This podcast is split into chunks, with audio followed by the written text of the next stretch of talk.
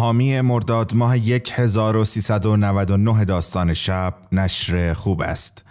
نشر خوب به تازگی در حوزه کتابهای بزرگسال شروع به فعالیت کرده و آثار متعددی رو در ژانرهای مختلف داستان و ناداستان روانه بازار کرده است.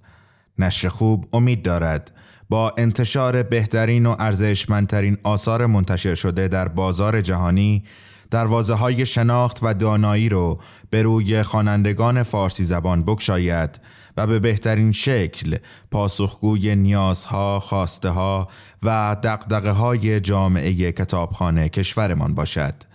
لطفاً به سایت نشر خوب به نشانی www.khoobb.com مراجعه فرمایید و با آشنایی با عناوین منتشر شده این نشر کتاب های این نشر رو به صورت الکترونیکی خریداری کنید. ارسال کتاب ها برای مخاطبین داستان شب رایگان است.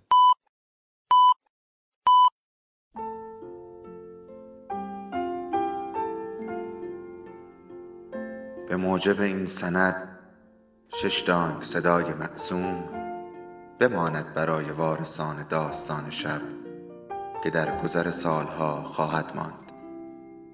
ارادتمند داستان شب.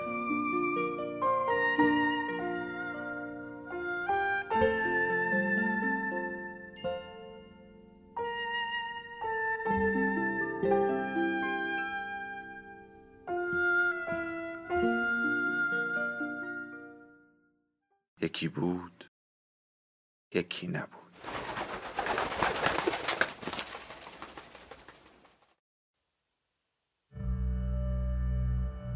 چشم آماده بود و دکتر آن را تو چشم خانه پسرک جا گذارد و گفت باز کن چشمتو باز کن.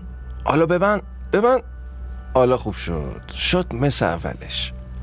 سپس رو کرد به پدر و مادر پسرک و گفت ببینین اندازه است مولای پلکش نمیره پسرک پنج ساله بود و صاف رو یک چارپای نزدیک میز دکتر ایستاده بود پدر و مادرش پهلویش ایستاده بودند پدر پشت سرش بود و روبروی دکتر بود و کجکی به صورت بچهش نگاه می کرد. مادر آن طرفتر میان مطب ایستاده بود و پشت سر پسرش را می‌دید و پیش نیامد که ببیند اندازه اندازه است و مولای پلکاش نمیره.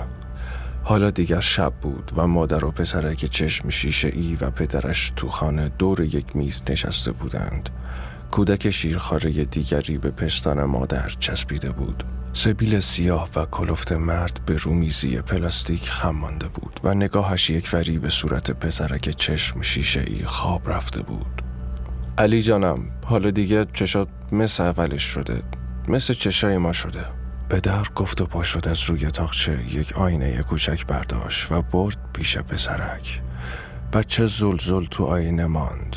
چشم شیشه ای او بی حرکت و آب چکان. پهلوی آن چشم دیگر که درست بود رو آینه زل زد. بعد ناگهان تو رو باباش خندید.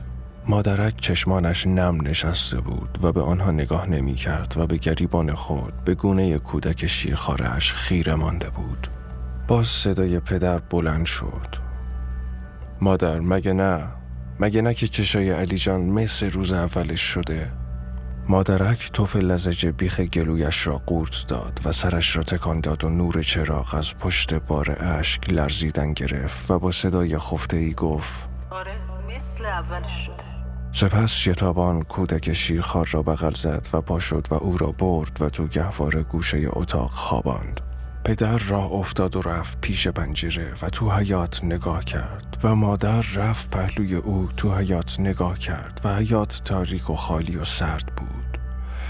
مرد سایه گرم زن را پشت خود حس کرد و با صدای اشک خراشیده ای گفت من دیگه طاقت ندارم. تناش نزار برو پیشش. زن صداش لرزید و چشمانش سیاهی رفت و نالید که من دارم میافتم. اگه می‌تونی تو برو پیشش. و مرد تو چهره زنش خیره ماند. گونه های او تر بود و چکه های اشک رو سبیلهاش ژاله بسته بود. زن گفت اگه اینجوری ببینته دق می‌کنه؟ اشکاتو پاک کن. و خودش به حق حق افتاد و سرش را انداخت زیر و به پاهای برهنه خود نگاه کرد. آهسته دست زن را گرفت و گفت نکن بیا بریم پیشش امشب از همیشه خوشحالتره. ندیدی میخندید؟ و چشمان خود را پاک کرد و مفش را بالا کشید. سینه و شانه های زن لرزید و گریهش را قورت داد. هر دو پیش بچه رفتند و بالای سرش ایستادند و به او نگاه کردند. پسرک آینه را گذاشته بود رو میز و چشم شیشه ای خود را از چشم خانه بیرون کشیده بود و گذاشته بود رو آینه و کره پرسفیدی آن با نینی مرده اش رو آینه وقت زده بود. و چشم دیگرش را کجکی بالای آینه خم کرده بود و پرشگفت به آن خیره شده بود و چشم خانه سیاه و پوکش خالی رو چشم شیشه ای دهنکجی می کرد.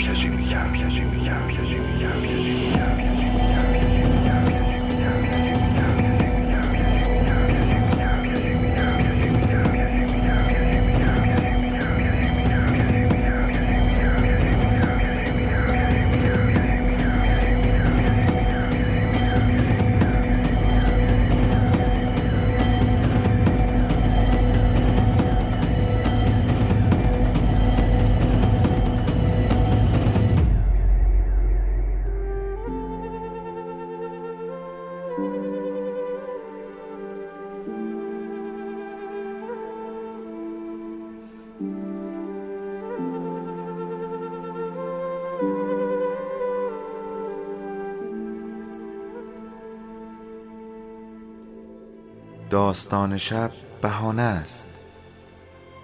برای با هم بودن دور هم نشستن شنیده شدن.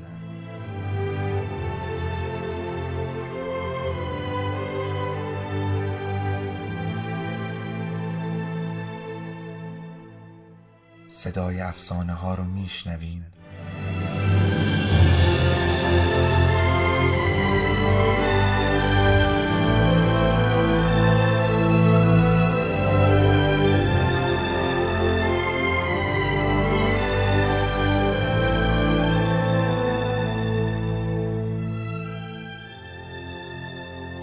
شبتون بخیر.